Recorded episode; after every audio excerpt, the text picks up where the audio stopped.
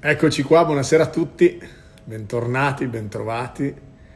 Continuano a farmi notare che dico ogni volta buonasera a tutti, bentrovati, bentornati, io imperterrito continuo. Zeno, sei il primo, benvenuto. Sergio Bracale, ciao. Ciao a tutti gli altri. Vediamo appena arriva, eccolo qua. La connection.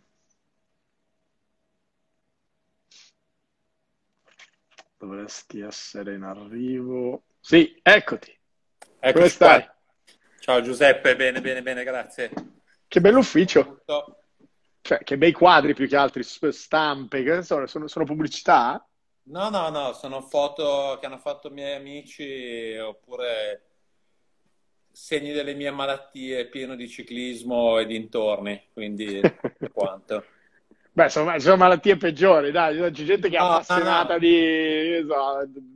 So, voglio dire cose che poi mi, mi brucio relazioni consolidate, però ci sono passioni peggiori, diciamo così. No, no, no, queste fanno bene, salute fisica e salute mentale. Senti, quant'è che sei in ufficio? E a pieno regime dal 4 maggio, cioè dal lunedì dell'unlocking praticamente. Ok. Quindi sei uno di quelli bene... che è scappato di casa, cioè non vedi l'ora di uscire. No, no, no. Poi della serie facevo bene a rimanere a casa perché al primo lunedì di unlocking mi è arrivata una signora nella portiera che aveva disabituato, si era disabituata no. a guidare, quindi della serie, forse un messaggio della serie, ma stai a casa? State a casa. Io resto Cavoli! Casa. E quindi però non si è fatto niente. No, no, assolutamente, assolutamente, Ma lei era in macchina anche lei? O sì, sì, sì. Eh, un tamponamento classico? Del, siamo in due che è due mesi che non guidiamo, pronti via al primo stop, uno dei due non si ferma e quindi...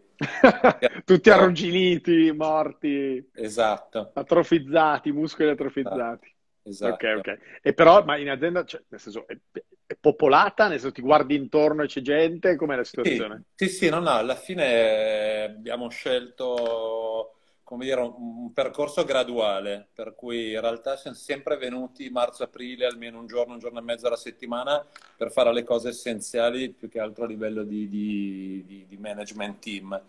E poi da quando è stato possibile, quindi il 4 maggio, settimana dopo settimana, gradualmente abbiamo fatto rientrare le persone, quindi adesso più o meno siamo tra il 40 e il 50% ah, delle presenze. Però se vuoi abbiamo il vantaggio di uffici stralarghi, e quindi riusciamo a mantenere il distanziamento che serve chiaro, chiaro. creare troppe ansie alle persone. Ma quindi... state dando per scontato che non rientrerete mai più tutti insieme contemporaneamente? Cioè avete già un piano per cui girerete al 70-80 o comunque gli spazi vi consentono volendo anche di tornare al 100? No, tecnicamente 100% no, e penso che questo sia un po' un problema di tutti, cioè finché c'è... Lo è, per quello te lo chiedevo, sì. Sì, sì, sì, sì. no, no, assolutamente, per cui è... Senti, come l'hai visto questo periodo? Nel senso che tu hai un punto di vista pazzesco, hai lavorato da... non so se hai lavorato anche in agenzia creativa, No, in agenzia creativa. In agenzia creativa l'unico angolo che ti manca, l'unico angolo che ti manca, però per il resto conosci benissimo questo mondo, hai avuto modo di viverlo prima, diciamo, all'interno della, di Group M, adesso con Publitalia, quindi diciamo, hai dei punti di vista abbastanza, un punto di vista abbastanza ampio su quello che sta succedendo. Ci sono stati tanti trend che sono andati in controtendenza rispetto a prima, no? Quindi penso, ne parlavo con l'amministratore delegato di Mercedes e di BMW che erano eh, diciamo, al tuo posto eh, qualche settimana fa, qualche mese fa ormai, e, e parlavamo di come si sia andati in controtendenza rispetto ad una serie di trend che riguardano la, la, mobilità, no? il car sharing. Evidentemente in un momento storico come questo è più improbabile parlare di car sharing, di condivisioni, di tante persone o addirittura di alcune start-up, penso BlaBlaCar, ma insomma t- tante che hanno fatto del pooling e dello sharing un, un, posizionamento strategico, in questo momento si tende a dire no, aspetta, meglio la mobilità individuale, contagio. E parallelismo, mutatis mutandis, penso alla televisione, no? Cioè, il trend è stato per, credo, almeno 10, forse 15 anni consecutivi eh, in discesa dal punto di vista del numero di, di, di ables, come si dice, correggimi se sbaglio, eh, però di colpo al crescere del tempo in cui, diciamo, di permanenza in casa e allo instaurarsi di abitudini, diciamo, più domestiche, schizza di nuovo la televisione, schizza in GRP e senti aziende che ti dicono fighissimo, però il problema è che abbiamo uno shock della domanda e dell'offerta in contemporanea, i negozi sono chiusi, quindi noi possiamo spingere la domanda, però poi cosa succede? Cioè, quindi aiutami a mettere ordine in quello che è successo e a darci il tuo punto di vista insomma, su, su quello eh, che hai visto. Eh, no, no, allora quello che racconti è assolutamente, assolutamente vero. Io eh, mi piace dire, eh, come dire che, che, il Covid è bastardo, strabico e asimmetrico, no? Perché in realtà Bella questa. È uno, è uno stronzo, passami il termine, che arriva e che in realtà crea degli effetti totalmente asimmetrici, per cui eh, il paradosso che si è creato è quello che hai descritto tu, cioè una situazione in cui hai avuto il più 30-40% di ascolti e nello stesso tempo avevi almeno un 30-35% di settori che erano in lockdown totale, no? quindi come dire, avere il pane ma non avere i denti, tra virgolette. No? Sì, sì, esattamente quello che è successo. Eh, eh, io ti dico, quello che secondo me si è rivisto, se vuoi, è quello che in realtà era vero anche prima, cioè che comunque la televisione mantiene una, una centralità nel momento in cui eh, è un po' l'essenza del broadcasting, no? cioè quello di creare un evento live simultaneo in cui più persone hanno la percezione di partecipare a qualcosa di unico che sta accadendo in quel momento lì, oltre alle funzioni di informazione e di intrattenimento che sono le due cose che hanno cercato le persone, perché alla fine abbiamo fatto un conto su noi stessi la gente ci ha regalato ogni giorno almeno mezz'ora in più di ascolto, quindi in 60 giorni di lockdown, 30 ore, di queste 30 ore hanno deciso loro che 10 erano informazione, devo capire cosa sta accadendo, e 20 intrattenimento, devo resistere perché sono chiusa in casa e sto andando, tra virgolette, fuori di matto e devo in qualche modo rilassarmi.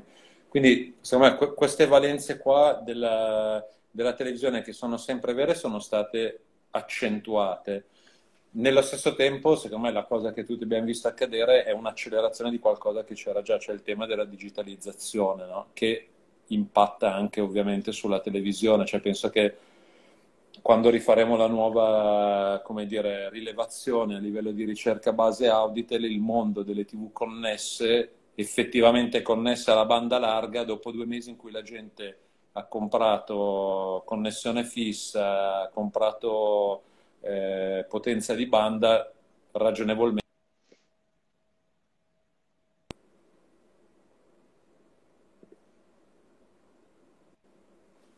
Ti ho perso per un attimo, ma sei tornato. Sì, no, non so dove ti ho lasciato. Cioè... Nel momento in cui compri potenza di banda ragionevolmente? Eh, per la legge di Murphy parlo della potenza di banda, la e crolla la banda. Eh, no, dicevo, eh, noi siamo un paese assurdo, no? Perché abbiamo tipo, non so, il 35% di televisioni eh, smart, penetrazione di banda larga 17-18%, eh, scusate, 50%, fai la moltiplica dei due e vedi che eri al 18-20% di penetrazione. Quello che io mi aspetto è, rifaccio questa rilevazione fine periodo lockdown con la gente che comunque ha capito quanto è, impo- è, importante la connettività, avremo un parco di televisori smart superiore. sicuramente superiore.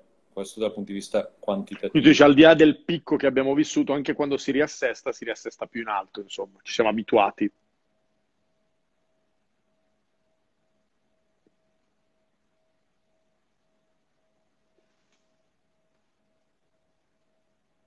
Sì, sì, ti, ti sento e ti vedo, sì.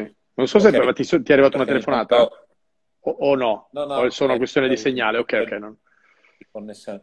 No, cioè quello che secondo me è accaduto nel momento, nel momento in cui sei stato in lockdown eh, per 60 giornate consecutive, 23 ore al giorno, è che sì, consumi molta più TV lineare e poi vai a esplorare tutto quello che è l'offerta non lineare di contenuti on demand dei broadcaster e degli over the top. Certo. Quindi era già così prima, io dico l'effetto del, del, Covid è un'accelerazione di un trend, quindi accelera l'ecosistema. Ecco. Resta però un mezzo e quindi per essere in quanto tale c'è qualcuno che deve contribuire, al di là di quello che fate voi direttamente, a popolarlo di contenuto. E quando parlo di contenuto intendo sia eh, di quei contenuti, per esempio, di intrattenimento a cui facevi riferimento prima, sia perché no della pubblicità, no? che, che, resta il, il, diciamo, parte, il companatico, diciamo così. Mm. E, mi è capitato di essere nella mia prima riunione post-lockdown a tavola con un sessantenne, un cinquantenne, i quali hanno rispettivamente un figlio nei 20 e uno nei 30. E poi c'ero io in mezzo. Quindi praticamente c'era rappresentata o direttamente o indirettamente, perché loro parlavano dei figli, la generazione dei ventenni, dei trentenni, dei quarantenni, dei cinquantenni dei sessantenni. La cosa che mi ha stupito di più in assoluto è che tutti avevamo provato grandissima attrazione, nonché una fruizione bulimica per lo stesso contenuto che è quello di cui stavamo parlando, che era Michael Jordan. Ora, per me, io l'ho visto giocare, da bambino avevo il suo completino, giocavo a basket, e, ok, io preso chi ha dieci anni più di me preso uguale, preso, cioè il cinquantenne preso in pieno comunque per una questione di, di passione, un mito assoluto, bla bla bla. Il sessantenne probabilmente era quello che guardava più Larry Bird e Magic Johnson, ma comunque il, il pischello emergente Jordan lo ha visto ad un certo punto. Il mistero, tra virgolette, sono i ventenni e i trentenni. E dico mistero perché, come sai, il brand Jordan è di proprietà 50-50 tra lui e la Nike e più, cioè, è capitato che la Nike abbia dovuto rinverdire, rinfrescare un po' la memoria su chi fosse lui, perché evidentemente per i, quelli più giovani che non hanno visto giocare, insomma è un po' più difficile costruire il mito se non lo puoi alimentare con le 3-4 partite a settimana. Quindi questo per dire che quando un contenuto, cioè raramente, ma può capitare che ci siano dei contenuti, mi rendo conto che sto parlando della, della concorrenza e mi spiace, ma non era quello spirito, no, era no. proprio dire, cioè a un certo punto arriva una bomba che diventa rilevante per cinque generazioni. Quanto cavolo è difficile, come funziona, come si fa e nello stesso tempo più persone che guardano la televisione, quindi allargamento dell'audience, vuol dire palinsesti che cambiano, contenuti diversi. Cito Jordan come esempio per parlare di questo in realtà. No, quindi, no, quanto... guarda, ti, ti, ti segue un esempio che mi piace tantissimo perché anch'io sono rimasto fulminato dal, da questo contenuto e per stare sul tuo esempio, eh, in realtà a me l'ha detto un ventenne, una delle mie tre figlie, no? che guarda che c'è, per, peraltro era rimasta bloccata in Germania, che mi ha detto guarda Last Dance perché è veramente molto Merito. bello, tra virgolette, no? E, ehm, secondo, allora, mm, secondo me quello lì è un esempio molto interessante perché poi ti dico, la dura vita del broadcaster è che tu hai il tuo palinsesto lineare, i tuoi contenuti e nello stesso tempo devi essere molto bravo a creare certo. contenuti attrattivi Hype. on demand ed è un mondo ibrido, no? Perché pian piano traghetti da, dalla forza del lineare alla forza del non lineare, più contenuto e meno palinsesto, anche se secondo me sarà sempre un, un ibrido dei due, no? Eh, stando sul tuo esempio, perché è un esempio che mi è piaciuto moltissimo, eh, secondo me è geniale la riscrittura eh, della storia, cioè lì veramente è come se uno, lo, lo dico perché in realtà ho fatto com- i complimenti a, a, alle persone di Netflix con cui comunque noi lavoriamo, perché noi di Mediaset abbiamo, credo, sette coproduzioni in essere insieme a Netflix, una di queste parte a inizio luglio, quindi in realtà in questo mondo ibrido eh, è un mondo di convivenze strane, no? Deve, devi imparare a stare insieme a... Co-petition la chiama esatto, qualcuno, no? Esatto, io credo molto al concetto di co-petition, cioè un misto di cooperazione e di competizione secondo me lì hanno fatto un lavoro grandissimo perché è, è, è, è la magia della scrittura, no? Perché hai preso una storia, hai creato una timeline che è sincrona e asincrona con la capacità sì. di avere flashback e quindi hai coinvolto tutte le generazioni. Per darti un'idea, eh, il livello di coinvolgimento è tale che durante il, i due mesi del lockdown insieme ai miei colleghi delle concessionarie televisive, quindi diciamo un po' tutto il mondo, Sky, Discovery, via dicendo, ci siamo, perché avevamo preso un impegno, l'abbiamo mantenuto, abbiamo fatto un corso di formazione in Università Cattolica, il Master Fare TV, e insieme al, al, mio collega con cui abbiamo creato il Master, alla fine per capire il feedback degli studenti, eh, perché tu fai queste lezioni in Zoom ma non vedi praticamente, cioè sì ogni tanto c'è interazione, e abbiamo detto vabbè ragazzi facciamo così, il corso è finito, facciamo come Last Dance, cioè che alla fine ciascuno mette un bigliettino dentro il braciere e dice com'è andata questa oh, wow, bello. E quindi citando... Quindi hai dato fuoco ad un'aula? No, non abbiamo dato foto a Leonardo perché prima di bruciare i biglietti li abbiamo letti okay. eh, ed è stato molto carino perché ci è arrivato questo ritorno qua, no? ma per dire che abbiamo usato questo, questo, esempio che se vuoi era fuori, fuori, casa, ma se vuoi per essere politically correct, eh, secondo me un bel esempio e lo faccio perché come si vede dalle mie spalle sono malato di, di ciclismo. Lo dicevo anche settimana scorsa in un altro contesto, è quello che ha fatto Rai, per esempio, con eh, Non voglio cambiare pianeta di Giovanotti, che secondo me è un'idea molto intelligente di avere un contenuto digital first fatto da un broadcaster, modalità non lineare, ci crei grande notiziabilità, grande eco social e alla fine crei affiliazione sulla tua piattaforma che è quella con cui poi dovrai competere in futuro. Basta, straparlato. No, no, no, in realtà è esattamente quello il punto, perché tu una volta mi hai detto una frase bellissima che sappi che mi rivenderò 300 volte, citandoti ogni volta che posso, sappi, io pago sempre i debiti, che è il più perfetto dei media può essere moltiplicato o demoltiplicato da una creatività perfetta o imperfetta. Quindi della serie o lavoriamo insieme e qui ripeto, creatività vuol dire tante cose, no? Creatività vuol dire sia un contenuto, quello di cui stavamo parlando, eh, quindi diciamo, concepito creativamente in modo che intercetti le aspettative, i desideri o anticipi addirittura le aspettative e i desideri dell'audience. Eh, e, e, però riguarda anche la creatività inteso come la creatività pubblicitaria. Ora, da questo punto di vista siamo piuttosto credibili, nel senso che io dovrei fornirti quella creatività pubblicitaria da pubblicitario e tu dovresti aiutarmi ad amplificarla, a renderla eh, pertinente rispetto a coloro che la vedono, eccetera, eccetera. Quindi la ridico perché è troppo bella. Il più perfetto dei media può essere moltiplicato o demoltiplicato da una creatività perfetta o imperfetta. A proposito di, eh, qui in questo caso non competition, ma a proposito di un ecosistema che si deve alimentare reciprocamente nei suoi anelli.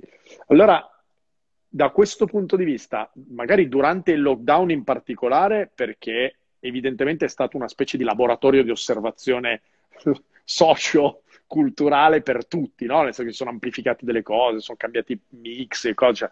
però in generale dal tuo punto di osservazione, cosa hai visto rispetto alla creatività, in questo caso dico creatività pubblicitaria, non parlo più di contenuti, mm. cioè eh, la prima ora ha visto i grandi spot con toni epici, voci fuori campo importanti, eh, inneggianti alla ripresa, alla nostra capacità di rialzarsi perché c'era bisogno di determinate cose. Poi pian piano si sono visti i toni che si sono, per quei brand che con maggiore coerenza se lo sono potuti permettere, magari un accenno di ironia, qualcuno ha cambiato registro, cioè quanto come l'hai vista e da quello che avete monitorato qual è stato il gradimento, cosa ha funzionato, cosa no? So che avete condotto degli studi molto approfonditi e molto interessanti in merito, quindi mi fa piacere parlarne perché poi sono fact-based le, le osservazioni. Sì, no, no, è, quello che dici Giuseppe è, è, è, giusto ed è molto interessante. In realtà la, la cosa che è successa è... Cioè, alla fine fai delle cose perché rispondi a delle domande delle persone con cui lavori, no? Per cui mi ricordo le ultime settimane di marzo e molti responsabili di comunicazione delle aziende ci, ci dicevano aiutateci a trovare delle evidenze per convincere o per argomentare, con, soprattutto con i nostri headquarter internazionali, che fare comunicazione e pubblicità in questo momento è ancora importante, ancora utile. No? E quindi ascoltando un attimo questa domanda mi ha detto, ma perché non proviamo a mettere in piedi qualcosa di, a livello di misurazione? Noi facciamo parecchie ricerche e quindi praticamente dalla fine di marzo noi tutte le settimane facciamo più o meno un migliaio, un migliaio abbondante di interviste CAUI per sentire un po' il polso, come dire, del, del gradimento della comunicazione pubblicitaria. Allora, la prima cosa è che alla fine la gente è matura e sta al gioco, cioè nel senso che sanno che la pubblicità fa parte del sistema. Ti do solamente un dato, cioè a fine marzo la gente diceva comunque nonostante il periodo la pubblicità, fare pubblicità è comunque un modo per sostenere in generale il commercio e l'economia e questo te lo danno tre persone su quattro, no? Quindi lo accetto però... come parte del sistema. Nello stesso tempo, siccome la pubblicità non è il persuasore occulto, ma è l'informatore trasparente, tra virgolette, la, di queste persone due terzi ti dicevano però attenzione che dovete cambiare il tono dei messaggi no? mm. eh, per rispettare la gravità della situazione. Quindi la parabola è un po' quella che hai descritto tu, cioè eh, la cosa che è venuta fuori è eh, secondo me la grande capacità, e questo lo dico con, eh, con, soddisfazione perché io mi sento parte di un'industria che è quella certo. della comunicazione, che è fatta di agenzie creative e di media owner che mettono a disposizione contenuti e palinsesto.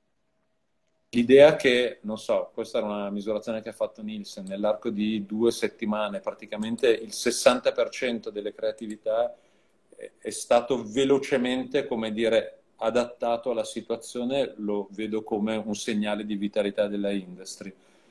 Nello stesso tempo è stato facile, ma tu lo potresti dire meglio di me, cadere nello stereotipo, no? Cioè, insieme ce la faremo, io resto a casa, cioè, alla fine questo ha un, un po', eh, come dire, eh, creato quasi una sorta di uniformità.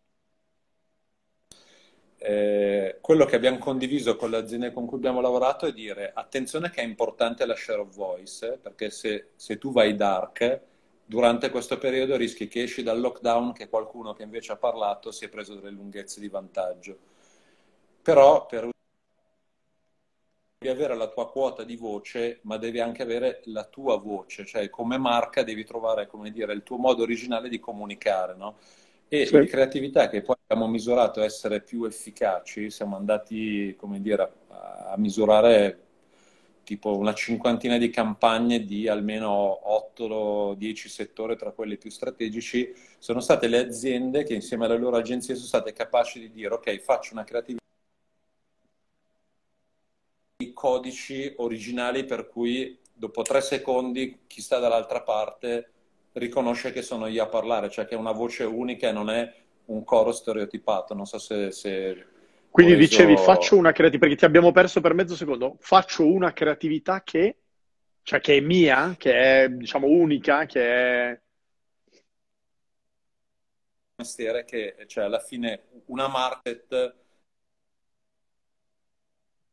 eh, il, il proprio logo, il proprio visual, i propri codici di comunicazione, una sound identity, cioè quello che è un po' il DNA come dire, della, della brand essence della marca portato in comunicazione. Ecco, le marche che sono state più efficaci a comunicare in questo periodo sono quelle che si sono adattate alla situazione, ma usando questa, passami il termine, questa timbrica originale per cui la voce non si confondeva nello stereotipo, come dire, no? E quindi tornando, eh, finisco lo sproloquio, il tuo tema moltiplicatore e demoltiplicatore è per due mesi nella vita li hai avuti tutti lì praticamente costretti a guardarti. Eh, però se gli racconti una roba noiosa sei sempre il paradigma, come dire, dell'interruzione. Se gli racconti una cosa interessante sei nel paradigma invece, come dire, del, dell'ingaggio, no? Del... C'è un punto bello, nel senso, ne hai toccati almeno tre, su quest'ultimo mi piacerebbe farti un'altra domanda, e cioè eh, eh, hai perfettamente ragione dal mio punto di vista, ma da appartenenti alla stessa industry, se lo diciamo noi sembra che tiriamo l'acqua al mulino, però mm. è veramente importante capire, anche se è controintuitivo, che in un momento come questo non puoi smettere di investire in comunicazione, nel senso che nonostante sia controintuitivo farlo, perché uno dice, vabbè, però aspetta un attimo, insomma, devo tagliare da qualche parte, in realtà è un po' un ossimoro, è un po' un... Uh, c'è, c'è, questa bella frase che è stata attribuita a tanti, credo compreso Harry Ford, che dice eh, smettere di investire in comunicazione in un momento di crisi è come fermare un orologio per fermare il tempo, no? Non, non ci riesci, non funziona, è un'illusione. Eh, la cosa ancora più controintuitiva, secondo me, è quando sta andando bene il business. Cioè, noi abbiamo vissuto uno shock della domanda, dell'offerta e finanziario in contemporanea, ma ci sono stati alcuni che invece non l'hanno vissuto affatto. Penso ad esempio a so, eh, vari FMCG che la gente comprava più di prima. Alcuni dicono, vabbè, ma c'ho una domanda che tira e un'offerta che, sta, che, che, regge, ma perché mai dovrei investire in marketing? Non ho bisogno di stimolare la domanda. Il punto non è perché devo investire in marketing, non ho bisogno di stimolare la domanda. Il punto è, devi investire in marketing, ma non per stimolare la domanda. Semmai come dicevi giustamente tu, per costruire quel legame, per rinforzare quel legame di marca facendo leva su degli elementi unici che ti consenta di capitalizzare poi, perché se no appena i livelli si riassestano e tornano a quelli normali, tu ritornerai ai volumi normali, perché la gente ti sta scegliendo non perché tu abbia una marca forte, ma perché è una scelta funzionale, ha bisogno di te in questo momento e quindi ti prende e poi quando non ha bisogno più non ti prende più. Quindi questo assolutamente molto vero, molto interessante, difficile perché controintuitivo, ma assolutamente interessante. Sì, e poi molto bello... No, scusa se ti interrompo, ma mh, credo che una parola chiave mh, sia stata quella di continuità, no? Cioè siamo andati in 48 ore in lockdown e tutti abbiamo avuto il problema di come dare continuità al nostro business, ma anche continuità alla relazione con i nostri partner. I partner della marca sono i consumatori, no? E quindi sì. eh, io credo che le marche abbiano capito l'importanza comunque di, come dire, stay in touch, no? Cioè di rimanere in contatto. Ho in mente due esempi, se posso citarli, sì. eh, di un settore che è andato 100% lockdown, no? E a, e a loro modo eh, BMW con Zanardi o Toyota con eh, la pubblicità legata a quella che sarebbe dovuta essere la, le Olimpiadi di Tokyo, sì. sono rimasti in connessione con i propri consumatori, no? E questo è un modo per non, per non, perdere contatto e poi dopo due mesi quando riparte comunque parti con, eh, con un canale Uno slancio diverso. Certo. l'altra cosa ti dico, cioè, che abbiamo visto, sembra una lezioncina di marketing, no? Noi abbiamo offerto, per esempio, ai, ai, nostri clienti e alle agenzie un seminario fatto da, da Peter Field, che è uno studioso di, di, marketing, proprio dell'efficacia della pubblicità, che ha fatto un libro Advertising in Recession studiando gli effetti della pubblicità nel 2008-2009. Wow. E lui ha dimostrato che le aziende che durante quel periodo hanno aumentato la propria quota di voce hanno più che proporzionalmente aumentato la quota di, quota di mercato. mercato ma non è detto che abbiano speso di più, perché quando sei in una fase di recessione, per di più in questo caso con gli ascolti saliti, mantieni. Ti è costato di meno stare in comunicazione. Allora, questa sembrava la lezioncina di marketing, no? E va bene. La cosa bella è che con alcune delle aziende con cui lavoriamo a più stretto contatto ci sono stati marketing manager che hanno detto guarda, io rischio, provo, e cioè ho sentito tra virgolette l'urlo di soddisfazione a distanza perché quando vedi la tua quota aumentare di 10 punti rispetto sì. ai competitor che sono rimasti silenti, dice ok, ho rischiato e, e, l'ho, e, l'ho, e l'ho, azzeccata. No?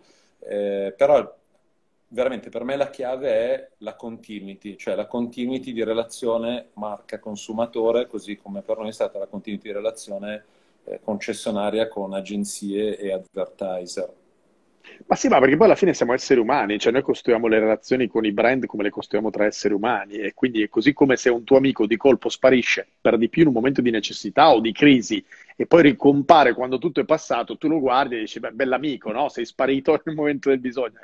Un po' un parallelismo che secondo me però va, troppo spesso si trascura perché restiamo esseri umani e costruiamo così le nostre, le nostre relazioni. Sì, sì. No, no, ma Sui... dico No, ti dicevo, sui toni epici, eh, secondo me il rischio, la verità è che quando cominciano queste cose non sai mai quanto dureranno e dove andranno a parare, per cui eh, l'ho vissuto in agenzia, ci sono dei momenti in cui ti viene un'idea pazzesca e dici che idea della Madonna, facciamo questa cosa, poi la riguardi dopo tre mesi di lockdown e dici, Madonna, abbiamo fatto l'ennesima ovvietà. Poi noi specifico siamo anche usciti, riusciti a uscire un paio di volte, ma evito di fare il pubblicitario che si fa pubblicità, quindi non citerò le nostre campagne che sono andate particolarmente bene. Però sono d'accordo che non è facile.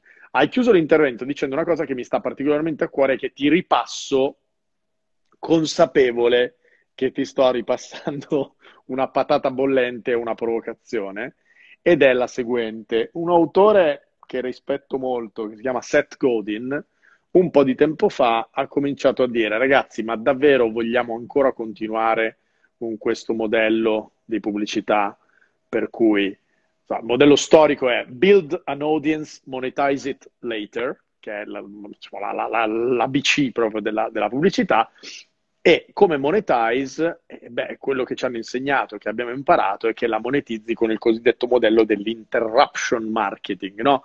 Per cui io sto ascoltando la radio e mi piace uno spot radiofonico in mezzo al programma, sto guardando la TV, mi piace uno spot, sto sfogliando un giornale, mi piace una pubblicità, sto guardando un video su internet e mi piace un pre-roll o un banner o quello che è. Quindi stante il fatto che io ho un audience perché produco dei contenuti interessanti, vado a interrompere la fruizione del contenuto di questa audience eh, con degli inserti pubblicitari e attraverso i soldini di questi inserzionisti sostengo la mia, la mia impresa.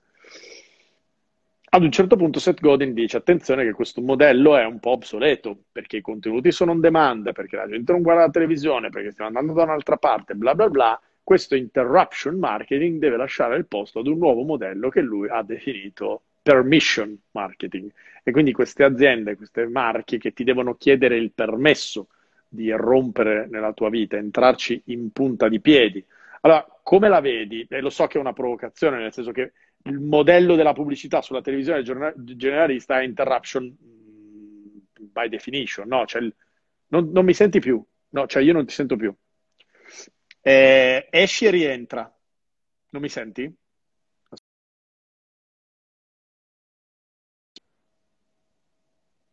Eccola, sapevo che abbiamo avuto, ci siamo beccati anche il problema tecnico. Matteo, io credo tu mi veda, se è così, se mi vedi e mi senti, per favore rimandami la richiesta di ehm, collegarti.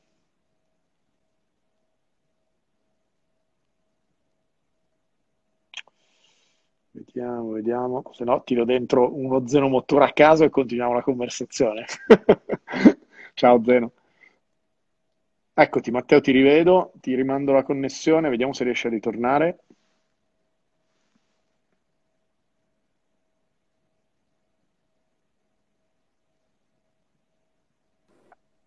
Eccoti, Ok. bentornato. No, se vuoi vedila in positivo, perché in realtà il mio telefono ovviamente è aperto e quindi mi stanno arrivando.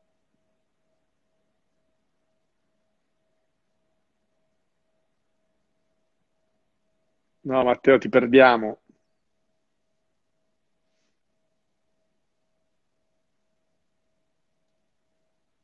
Ti abbiamo perso di nuovo.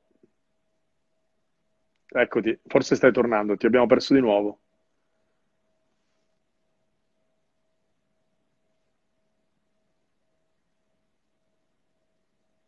Eccoti, forse. Prova... Adesso sì, ma cosa sta Io... succedendo? Senti? Sì, Ok.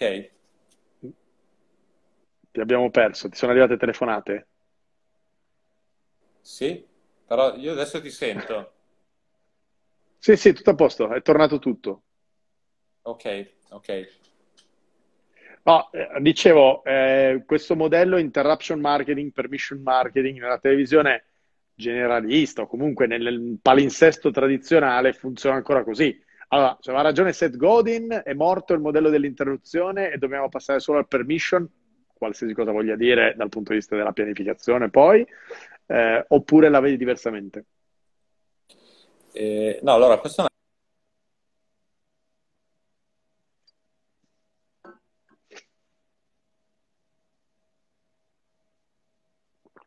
Non riusciamo a seguirti.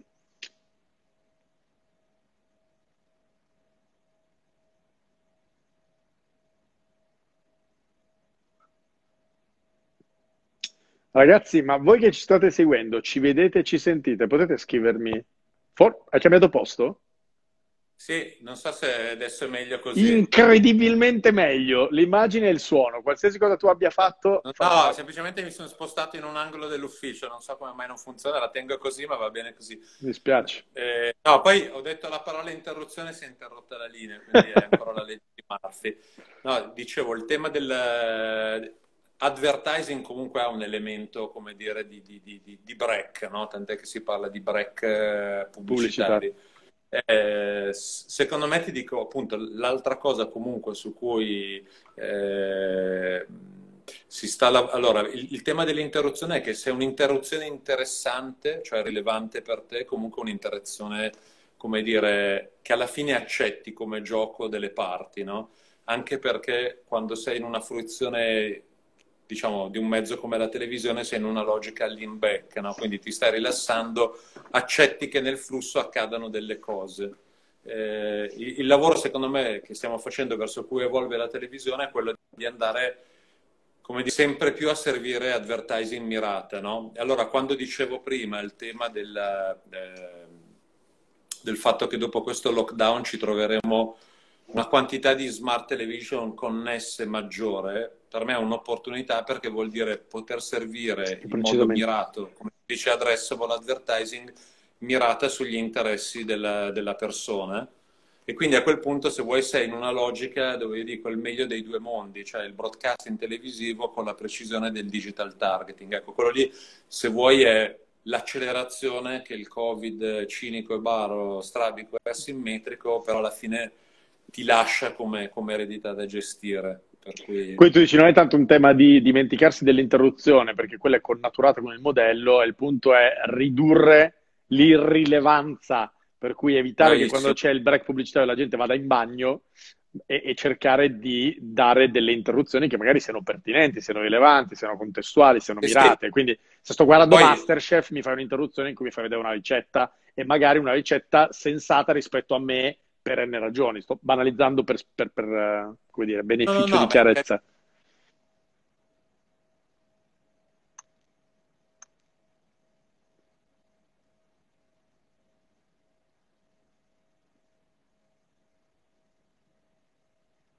In un contesto invece di TV che diventa digital, che permette di servire messaggi dentro lo stesso palinsesto, messaggi diversi a pubblici diversi, Diverso come dire, il gioco diventa ancora più interessante, no? E, e, e, la chiave è la rilevanza, no? E quindi il fatto di servire il messaggio giusto alla persona giusta nel momento giusto. Eh, questo è qualcosa che da due anni a questa parte col, con l'offerta di, di advanced advertising televisivo stiamo facendo. Ecco, una cosa bella che è successa durante il lockdown è che, per esempio, ehm, la, la, domanda per la nostra offerta di addressable advertising televisiva ha continuato a crescere, ma cioè, non a due cifre, a tre cifre, capito? Cioè, nel senso, certo. con due zeri dopo.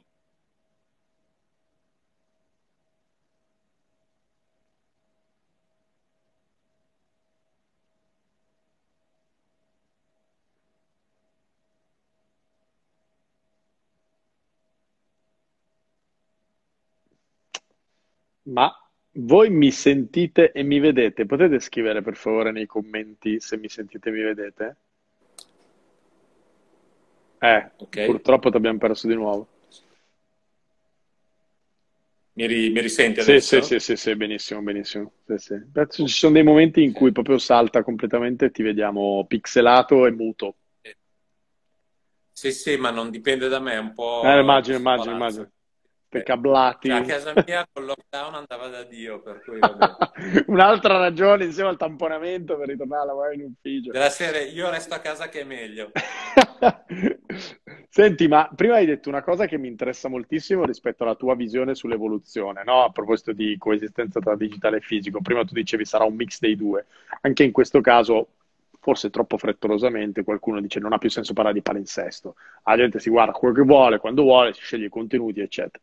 Dall'altra parte c'è quelli che dicono, eh sì, ma nell'universo mondo dei contenuti di cui puoi fruire c'è bisogno di qualcuno che ti faccia da curatore, ti selezioni delle cose e te le proponga o in un palinsesto oppure in una welcome page in cui pare fino all'80% dei contenuti che poi ti trovi a guardare in realtà siano scelti da un algoritmo e non da te. Dove, dove si colloca a tuo avviso il futuro prossimo perlomeno di questo fenomeno?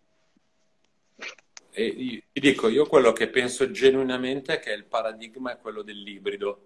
Cioè, okay. io parlo di media hybrid per dire non è uno o l'altro, ma è la convivenza delle due cose. Secondo me il palinsesto ha un valore perché se vuoi ha anche un valore sociale. Cioè, adesso noi l'abbiamo visto negli estremi. Okay. Non so, c'è la conferenza stampa del Presidente del Consiglio, ci sono le news ma ci sono stati anche momenti molto simbolici, penso certo. a certi momenti di Francesco, per esempio, certo. che hanno creato un allineamento di milioni di persone. Giusto. Secondo me il bisogno di, di, di sentirsi parte della contemporaneità in quel momento lì. Nello stesso tempo, eh, come dire, c'è tutto il divertimento di andarsi a cercare dei contenuti on demand, ma anche lì eh, i meccanismi di raccomandazione, cioè sono fondamentali anche qui. È come la pubblicità, il tema di darti contenuti rilevanti. Ti è piaciuto questo, potrebbe piacerti questo, no? Mm-hmm. Eh, e quindi è come nel caso della pubblicità dove il segreto è...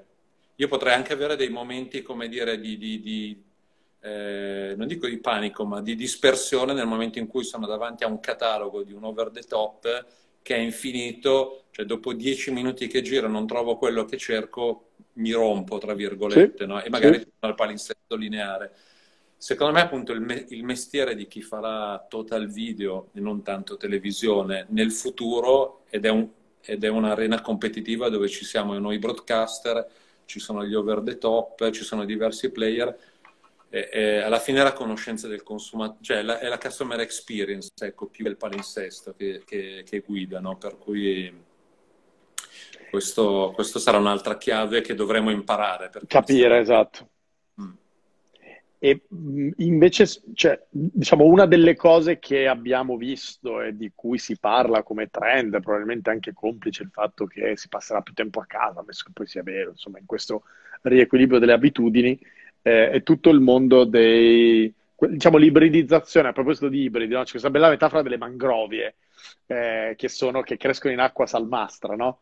Perché se tu vai a chiedere alle, alle, alle popolazioni autoctone, che sono magari centinaia o migliaia di anni, che convivono con le mangrovie, quando vanno i turisti, vanno e dici scusi, ma qui l'acqua è dolce o salata? Perché le persone da turisti si abituano a convivere con questo fatto che c'è questa acqua che a volte è dolce, a volte è salata, eccetera.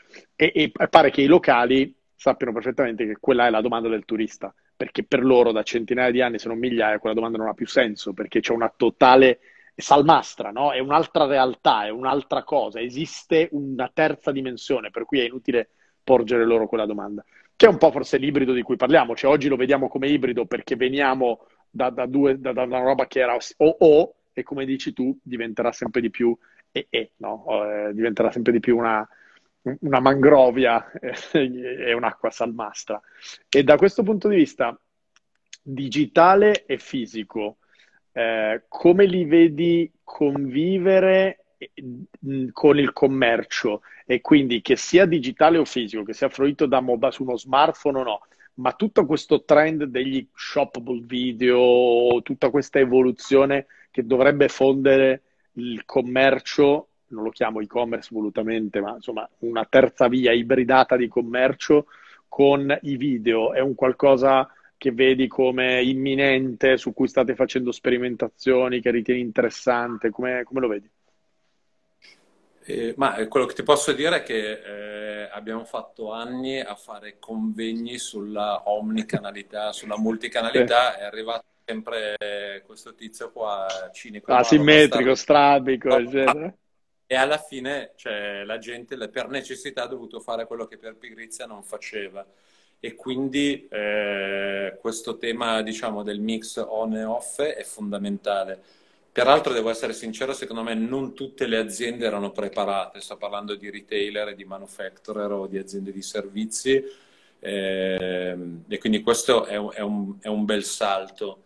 Eh, è chiaro che detto così come scenaribile nel, in un futuro prossimo non remoto, un mondo di addressable advertising televisiva è quasi la sliding door che ti porta verso un mondo di, di, di cioè di, di e-commerce, no? quindi di, di, commercio elettronico che può essere legato a, un, a, un, come dire, a uno schermo televisivo, è quello che molti clienti in qualche modo nelle domande che ci fanno lasciano presagire, ma sarebbe bello che eh, c'è la tua pubblicità, la servi in modo rilevante, addressable, interattivo, entri in un sito e a quella fine in quel sito chiudo e, e ho il massimo della vita perché tu hai come dire, il, la brand awareness e, e, e poi la, la conversion, no? che sarebbe il sogno di ogni certo, marketer, no? per cui eh, quindi questo cambiamento è qui per stare con noi, siamo completamente attrezzati, no? quindi ci dobbiamo andare da fare per, per esserlo. Senti, ma ti, ti, chiedo una cosa che in realtà è più una, una curiosità, nel senso non credo sia la risposta giusta, però è una domanda che mi capita di sentirmi porgere e mi interessa il tuo punto di vista, nel senso che tu la vedi da un angolo diverso.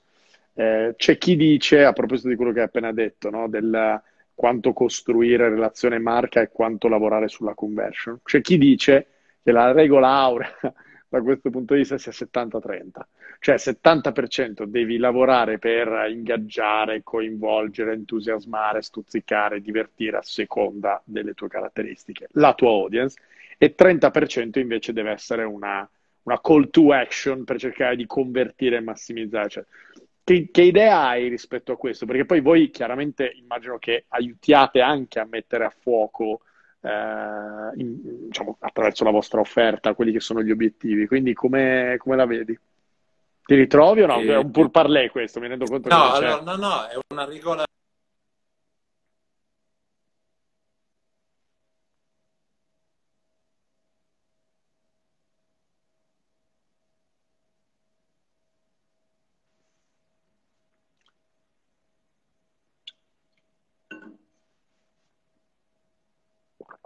Speriamo torni presto. Come, come regola. Matteo, ti abbiamo imparato... perso. Ti abbiamo perso. Ti, ti, sento di nuovo adesso, sì. ma mi sono no, perso dicevo, tutta la risposta. Scusami, la tua regola del 70-30, sì. no? dicevo, mh, mm, mi ricorda quella, una regola simile, 60-40, che citava Peter Field, che è lo studioso eh. che dicevo prima, a proposito di share of voice, share of market. Io dico da... Mm, magari era dire... 60-40 e mi ricordo male io, eh? quindi magari è quella. Sì, però, sì, insomma... sì, ma ma al di là del, diciamo, della percentuale, io quello che ho imparato è che eh, la buona comunicazione produce risultati da subito. Cioè, non esiste la roba che poi lavora nel lungo termine. Se funziona, anche a livello di marca, te ne accorgi subito dai dati del breve termine. Se vuoi, il vantaggio della televisione è questo, che ha questa capacità di simultaneità, per cui il tuo cruscotto che può essere fatto di ricerche sul eh, motori di ricerca, traffico sul sito, traffico nei negozi e via dicendo, se la tua comunicazione anche di brand funziona, immediatamente risponde. No? Quindi io più che diciamo, eh, fare una discussione accademica sul 60-40, certo, esatto. il mio invito è quando comunichi preparati come dire la dashboard, la dashboard. Sì. perché soprattutto se usi un, un, mezzo come quello televisivo nel giro di 24-48 ore capisci se la cosa sta andando oppure bello, no bello. quindi questa è ancora la mh, dannata efficacia di, di, questo mezzo classico. Ah, molto interessante ecco. questo però come, come, consiglio. Senti, ti chiedo una cosa che... Cioè, voi siete il classico incumbent in, un, in una industria che ha avuto quella che si chiama disruption. E quindi è un caso di scuola, no? Cioè, c'erano delle aziende established in determinati settori che avevano il loro business, la facevano da padrone, e poi è arrivata la digitalizzazione, la disruption, eccetera, sono cambiate le regole. Cioè, sono alcuni che hanno vissuto il cosiddetto blockbuster moment, e, e non credo di dover spiegare le ragioni, e ci sono altri invece in cui gli incumbent hanno cambiato marcia, si sono ridistribuiti magari determinati pesi, si è fatto spazio, eccetera, però si è consacrata l'evidenza che disruption doesn't mean replacement, come, come dicono gli americani, no? Cioè il fatto che ci sia stato un ribaltamento di una industria, così come nell'e-commerce, nel commercio tradizionale, nei quotidiani cartacei, digitali, eccetera, non vuol dire che l'altro muore, vuol dire che si ridistribuiscono i pesi e che si creano nuove ibridazioni, no? a proposito di quello che dicevamo. Voi siete quindi un incumbent che ha detto, no, aspetta un attimo, io non ci sto a farmi fare solo le scarpe, io reagisco, io mi reinvento, io divento altro.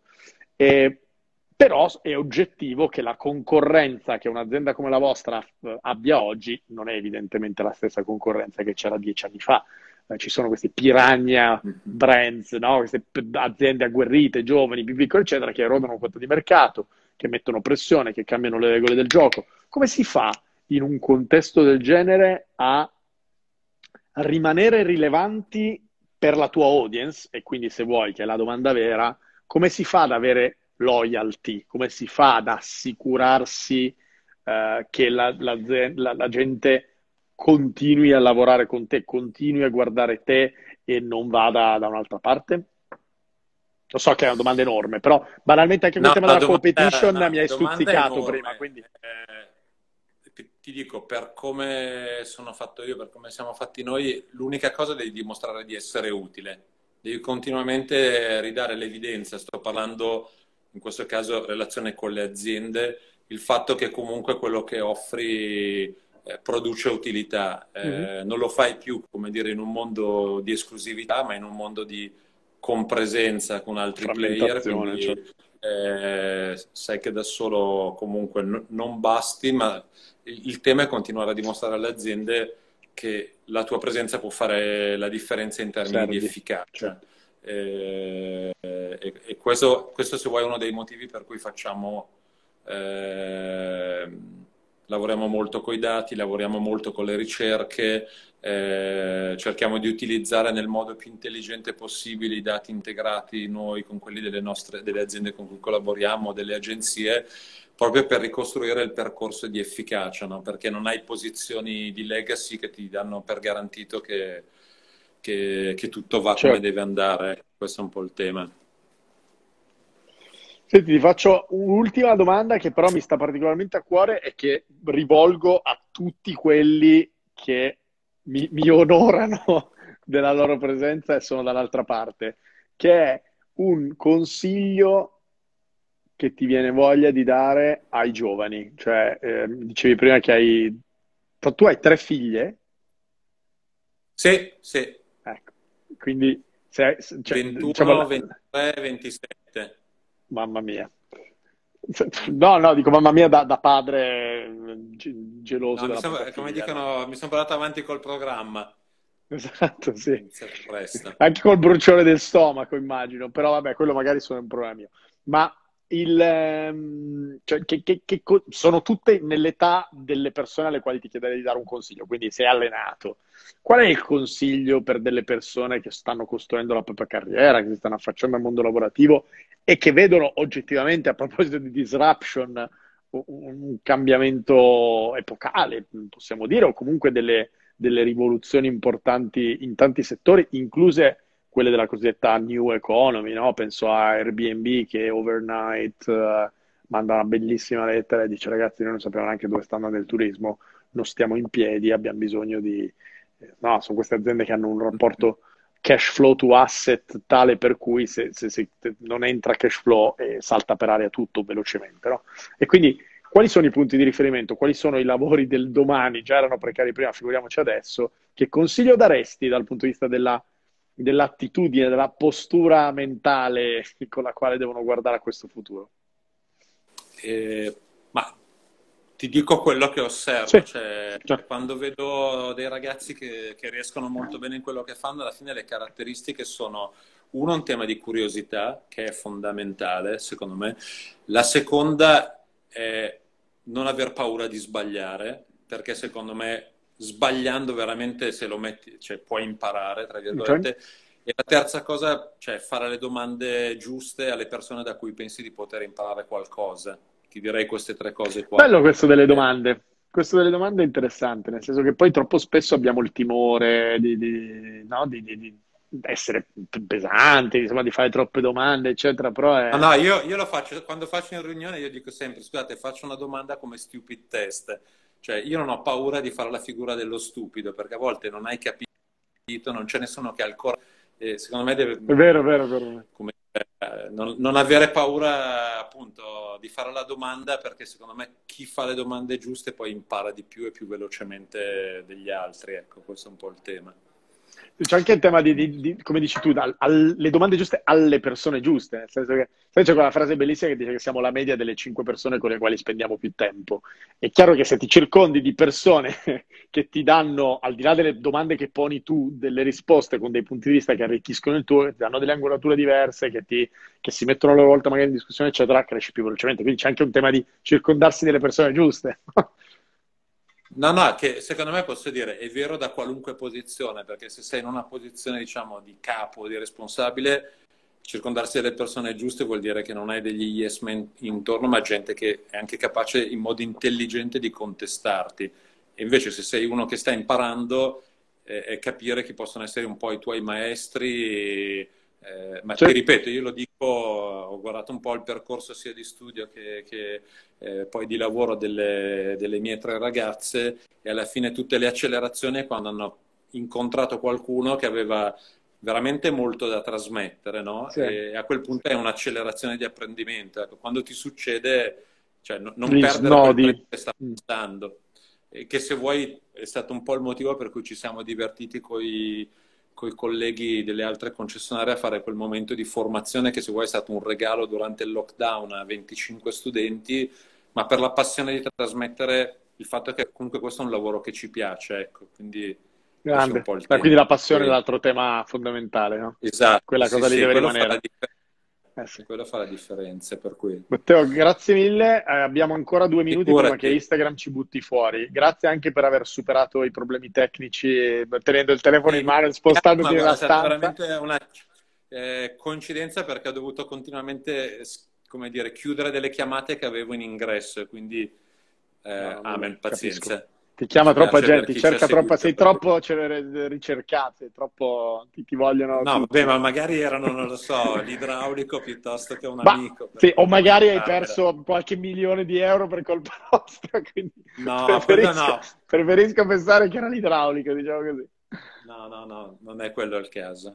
no, comunque davvero, grazie mille per aver accettato l'invito, bellissima chiacchierata. No, gra- no, grazie a te, mi sembra una bellissima iniziativa, poi è veramente piacevole chiacchierare, per cui l'appuntamento è per farlo dal vivo, senza Grande, problemi di banda e connessione. Settimana prossima. Bocca al lupo. Ti scrivo. Ciao, grazie ciao, mille. Zeppe. A presto. Ciao, ciao, ciao, grazie.